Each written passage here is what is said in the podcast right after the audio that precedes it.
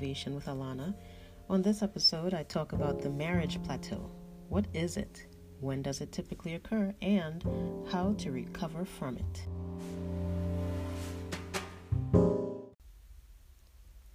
The marriage plateau. This is going to be a very interesting topic. You know, as a married woman myself, I cannot say that I I have not experienced a marriage plateau. Now I've only been married once. Um, let's see, I got married about uh, four years ago, and I would say that uh, to be honest, I felt as though I hit that marriage plateau right around the third year. And um, for a lot of my friends who are married, uh, that seems to be the average, you know, for those of us who got married in our 30s. By the third year, we kind of seem like things sort of like, you know, level off some. And so I felt it was necessary to talk about this marriage plateau, having been through it, um, and of course, having friends that have uh, been through it or are going through it and because so many marriages um, fail and so many people have these experiences where it feels as though things aren't the same anymore, I thought that it would be a good topic.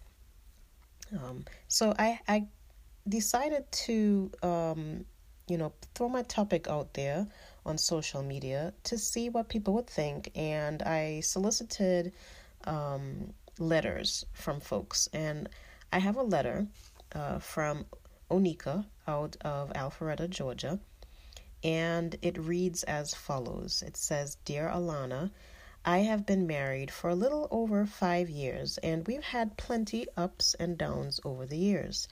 I've come to realize that my marriage has become boring for the most part. Ooh, ouch. My spouse feels more and more like a roommate every day, and we drift through each day without the passion and excitement that we once had.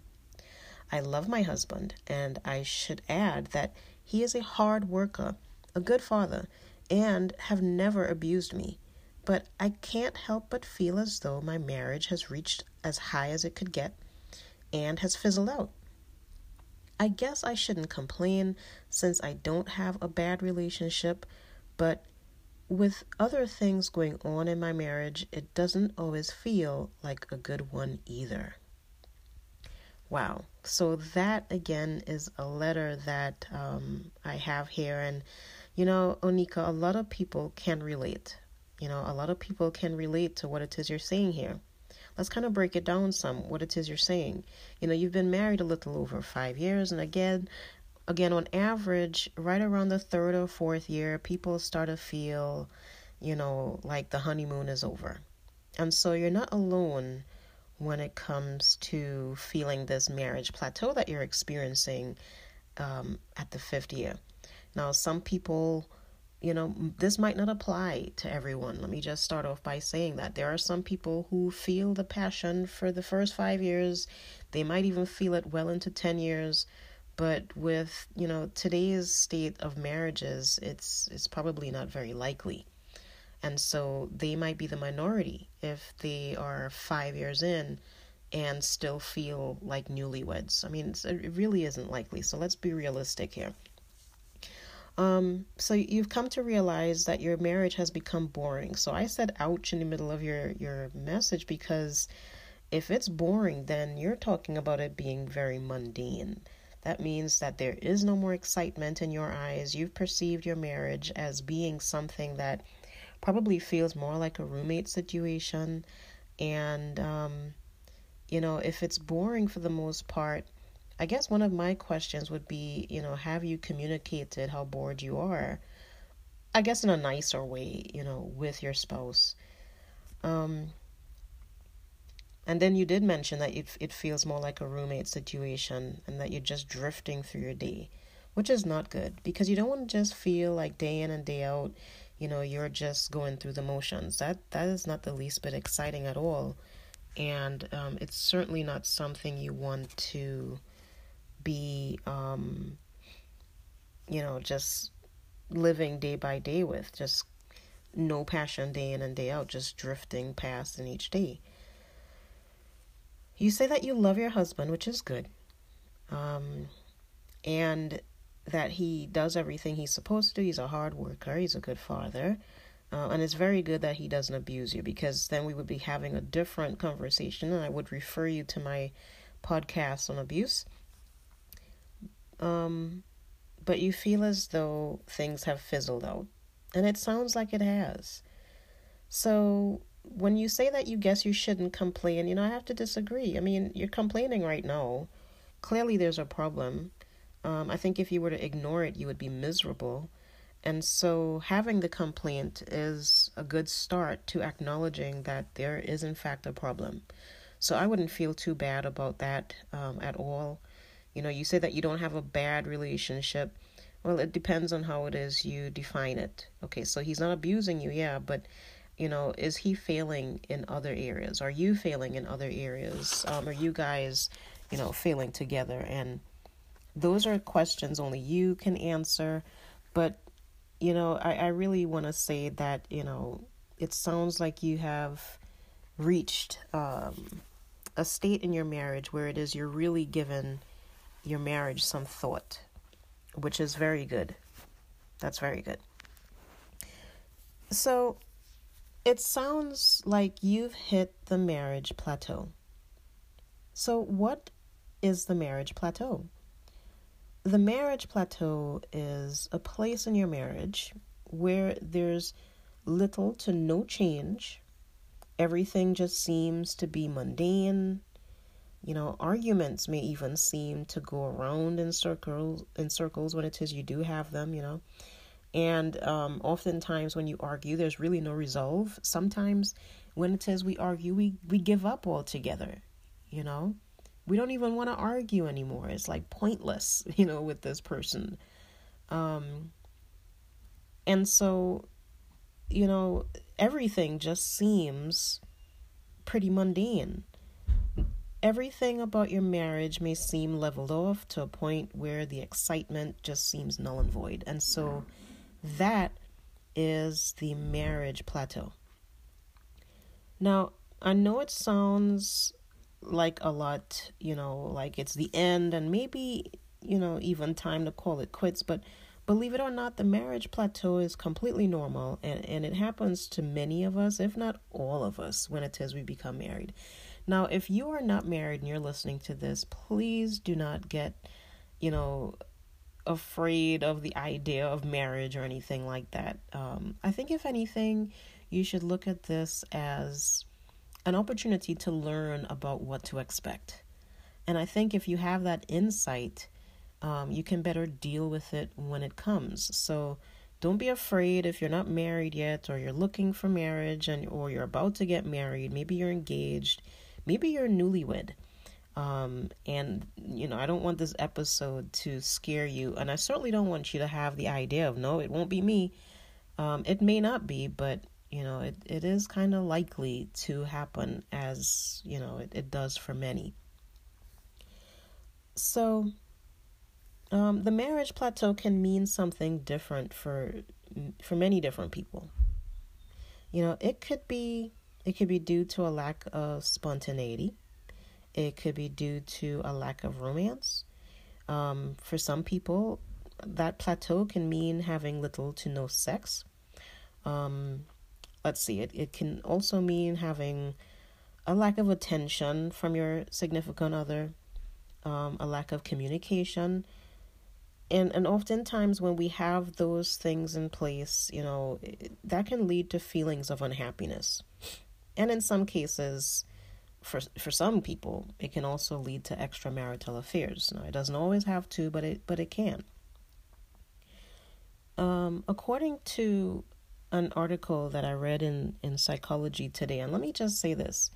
Um, as I'm in the field of psychology, I'm really not a big fan of Psychology Today. but um, I couldn't find any statistics on um, the marriage plateau specifically.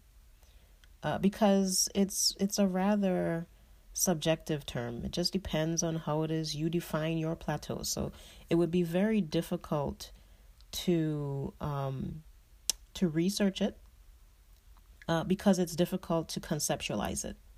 And so I want to say that the statistics that I received off of Psychology Today um, may not be reliable, and you should probably do your own research. But from what it says I found, you know, they found a poll that revealed that only 17% of married couples are happy. I'm going to say that again because that was shocking even to me. 17% of US married couples are happy. Wow. I mean, think about it. That means that more than 80% of married couples in the United States are unhappy. Which might explain why it is the divorce rate is steady at 50%. 50% of marriages fail. You know, and that trend is not getting any better. Unfortunately, that marriage trend is getting worse. And so, can you imagine that? So many couples, so many people that are together right now are miserable. They're just they're just going through the motions. They are maybe committed. Um, they're staying married for a number of reasons. That could be, you know, codependency. You know, that could be you're staying married for the kids or you're staying married because when you look at the alternative, either being single or going out there to date in this climate, you're afraid. Um, I mean, so many different reasons why unhappy people would stay together. You know, I think about my grandparents on both sides of my mother's um, side of the family and on my father's side of the family. And growing up in the Caribbean, culturally, um, you know, if you were unhappy with your spouse, from what it is I saw, from what I witnessed, it didn't matter. you know, you lived with that person. That man would be in a room across the house, all the way on the other end, a good 50 feet away, and the wife would be on the other end. And he was still taking care of house and home, and, and grandma is still taking care of the kids. And even though they were freaking miserable, for some reason they stayed together till death. And for a lot of married couples, um, you know, that seems to be the case today. People will stay together if the benefits, you know, outweigh the risk. I hope I'm saying that correctly. Let me think about that for a second. Yeah, if the benefit of staying together outweighs the risk, um, you're going to stay with that person. And there's a I think it's called interdependence theory. Don't quote me on that. I may have to look that up, but I believe it's called interdependence theory, which is the reason why so many people will stay miserable in a relationship even though they know that they can be 10 times happier by themselves. So, anyways, I digress a little bit. Um, I do want to move on, you know, about this plateau. So, just to, to backtrack here, 80% of couples are unhappy. And, you know, could this plateau be the reason, you know? Could this plateau be to blame for all the unhappiness going around in today's marriages? To answer this question, I want to look at it from um, a social psychological standpoint. You know, marriage is said to go through a series of stages. And all of this is theory, right? But, you know, if, if I mention a theory, it's because it makes sense to me and, and perhaps it might make sense to you as well. Um, there are five stages to be exact. Uh, depending on whose theory you're reading, some theories kind of merge these all together into three, but we're going to go with this one with five uh, stages of um, marriage. There's the romance stage. So the romance stage is really, it's really self-explanatory, right? It, it occurs before marriage and it goes on for as long as the passion and the romance endures well into the marriage. So you meet someone and you you can't eat, you can't sleep, you know, every time you get around them, you're like all giddy and you can't stop thinking about this person and you have all of these butterflies when you see them and it's like oh my gosh i can't wait to rip your clothes off and you know we're having all these freaky thoughts and before you know it you know you're falling in love after you get past all that lust and and you're falling in love with this person and then you're romancing this person and you're getting the flowers and you're enjoying the valentines and all of that good stuff you know i'm just kind of throwing some ideas out there. Um, for some of us it doesn't happen like that right but uh, you go through this romance stage and you get married and you, you're in that honeymoon phase. For some people, that could be past a year or more. So that romance stage uh, usually comes first. The second stage is what's called the familiarization or disillusionment stage. Um, the familiarization or disillusionment stage is, is when you become accustomed with each other. At this point, this is your spouse. Your spouse is doing everything they didn't do during the romance stage. Maybe they're pooping in front of you. you know, that man or woman you once held on a perfect pedestal is now a regular Joe or Jane. And, you know, she may have traded in those stilettos that she used to wear, you know, during those sex scenes for flats. A matter of fact, she's not even wearing stilettos during sex anymore. And she's wearing that ridiculous head bonnet that you can't stand sometimes during sex as well. And um you know, and and the guy, you know, he may have let his waistline go a few extra inches past visceral fat. You know, so we're all at this point a regular Georgian who is we just kind of let ourselves go a little bit. Um for those of us who are not your high maintenance crowd. Now, I don't know about some of you ladies out there, but let me tell you something. I don't leave home without my face. Um, my husband has seen me all plain face and even plain face, you know, hey, I still look good. we should all want to look good.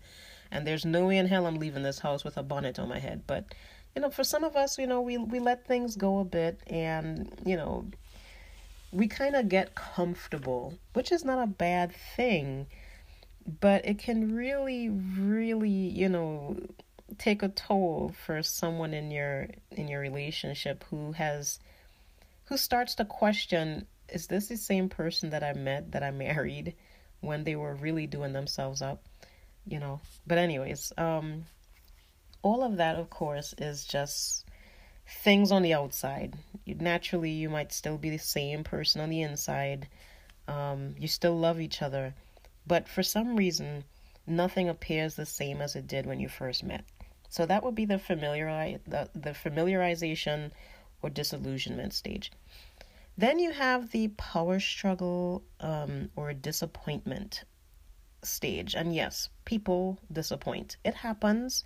We might not intend to, and and I'm not talking about disappointment in terms of cheating. I'm talking about you know, maybe not meeting those expectations. Maybe you have a spouse that said, "We will travel every single year. We're going to do this. We're going to do that." Um, and then they they you know, they didn't do it. They didn't not so much keep up their end of the bargain, but they didn't follow through with these initial goals, dreams, and aspirations that they had or you had goals, dreams, and aspirations, and they didn't support you on it, even though they said that they would in the beginning. Um, and so you find yourself in this power struggle or disappointment stage with your partner.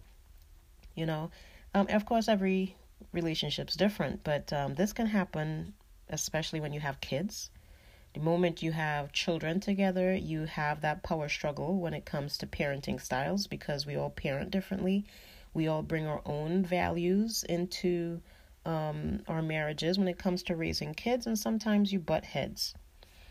Um, work life balance can pose an issue if you have one partner that works a lot and doesn't have time, or they work really odd hours.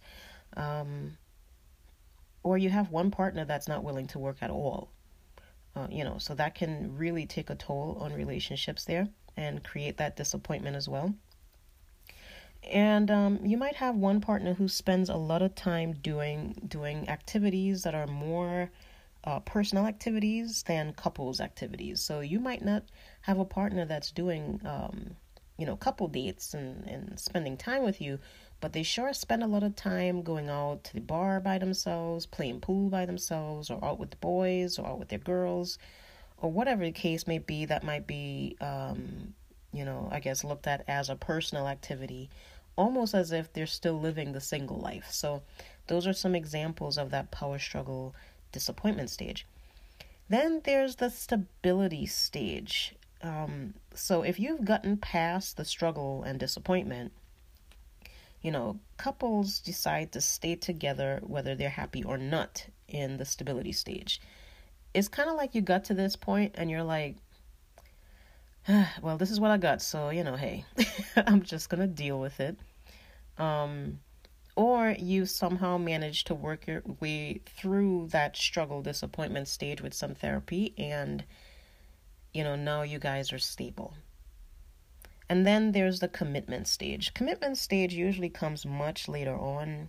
Um, you tend to find this with the uh, older married couples. So those who have been married 25 30 40 years um, they are fully committed at that point you know where it is we just adjust to the reality of being in it for the long haul until death do us part. So those are the five stages. There's the romance stage, the familiarization or disillusionment stage, the power struggle or disappointment stage, the stability stage, um, or the commitment stage. So, um, of course, not all marriages go through all these stages. Some end in divorce right? I mean, that's a given. We we already know this. Uh, somewhere between the power struggle and disappointment stage um, and the stability stage is the marriage plateau. So, somewhere in between that struggle and stability is that plateau. Uh, the marriage plateau, I would say, is a defining moment in everyone's marriage because depending on how long we stay in this sub phase, and I and I call it a sub phase because it really it really is a sub phase of the struggle disappointment stage. Because after all, you're a little disappointed with how things are going, hence the plateau. You know, it determines whether or not we move on to stability and commitment.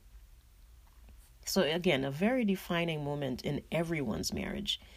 So, I mentioned before that this might not be the case for all marriages, but I honestly feel as though everyone goes through a plateau. But I don't have the research to back that up, so I'm going to say, you know, it's possible. So, how can couples recover from the plateau pitfall? How can we get over this uh, plateau? I say three things can help a couple recover. Okay? And these are these are my three things, so feel free to quote me on this. Alana said the three things that can help you recover uh, from the marriage plateau are self-evaluation, communication, and mutual exploration in that order. I'm going to say it again.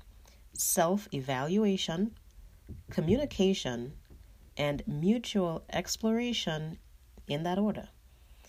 You want to sit and really process what it is you're feeling and understand why you feel the way that you feel about the state of your marriage. That is the self evaluation part.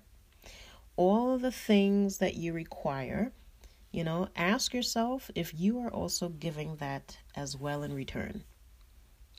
I listen to some married folks complain and complain about their significant other, but you know, when you ask them, well, have you done that in return? Are you giving what it is you require? Sometimes they don't have an answer, or the answer is usually no. So it's a two way street. You know, you have to be giving or at least willing to give the things that you also want to receive in your marriage. So, some self evaluation is really important there. When you have yourself figured out, you know, communicate with your partner how it is you feel. Okay, remember, your partner can't read your mind.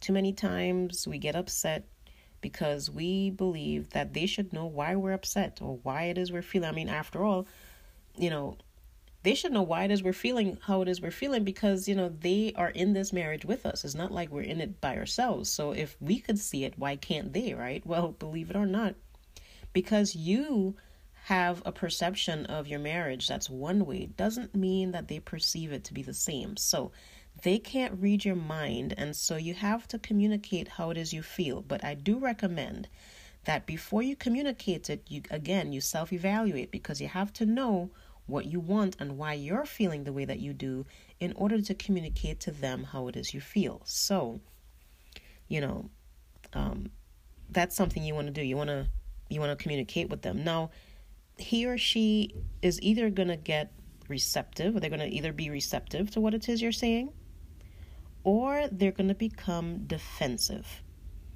Okay, those are the two things. Either either they're to go with what you're saying, or they're to be like, I don't know what the heck you're talking about.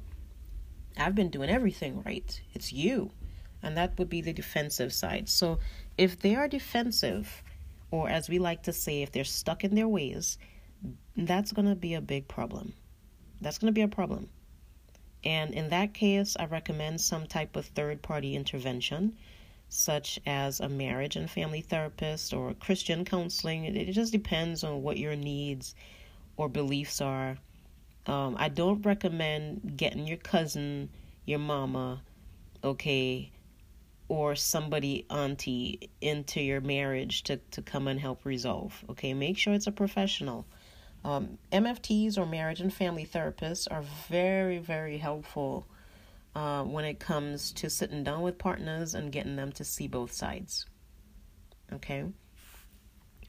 Um, lastly, we have mutual exploration and it's it is exactly what it is it sounds like in every sense of that word both you know emotionally um you know and physically. So if your partner is receptive and agrees that things need to change then explore what you know each one of you need. Explore your needs together you know? Um what can you do to spice things up in the bedroom? You know, be open minded.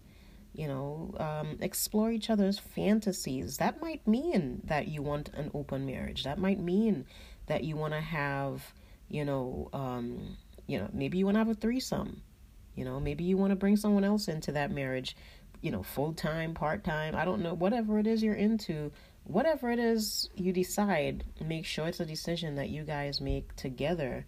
Um, you know, if it's going to help your marriage. I mean, you know, we're all grown folks here, and talking about sex and how to spice things up in your marriage, you know, really shouldn't be taboo anymore. We should be able to have these grown folks conversations without anyone wanting to chew your head off for the thought that you have.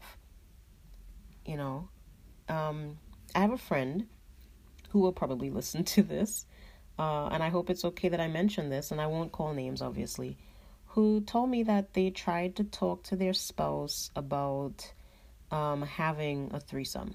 And their spouse was all for it in the beginning of the relationship, but as things went on, all of a sudden, you know, it sort of just, you know, that idea kind of fizzled away. And then when it was thought up again, you know, when the idea came about again about wanting to have a threesome, um, their spouse got really angry and defensive and how dare you want to do this? And it was like they had completely forgotten about the conversation that they had in you know the early stages of their relationship and how receptive you know she was then.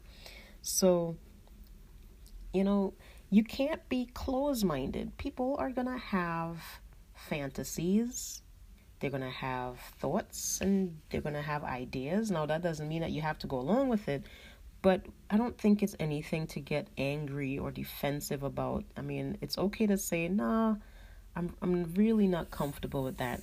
You know, without it having to be a big, you know, drawn out match about, "Oh, now you want to be with somebody else," and you know, and, and make it into some big production. It doesn't have to be that way. You know, we can be grown folks people. We can have a conversation.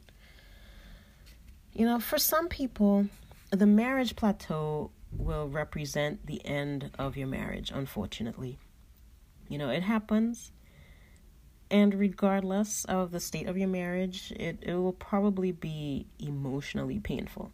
The end of anything is emotionally painful. And so, if your spouse is defensive, argumentative, or completely dismissive of your concerns, your marriage will probably suffer more discontent, you know, even if you made it to the commitment stage. So, even if you decide to continue on, if they're defensive and they're dismissive of your concerns, um, you're going to be unhappy. If you've moved on to someone else emotionally, it's probably a done deal at that point.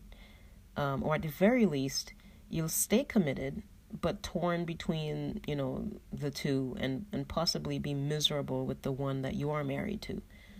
And at that point, yeah, it's it, it's probably a dead relationship at that point. Uh, either way, when you hit the marriage plateau, staying together and making things work boils down to two major things you and your partner.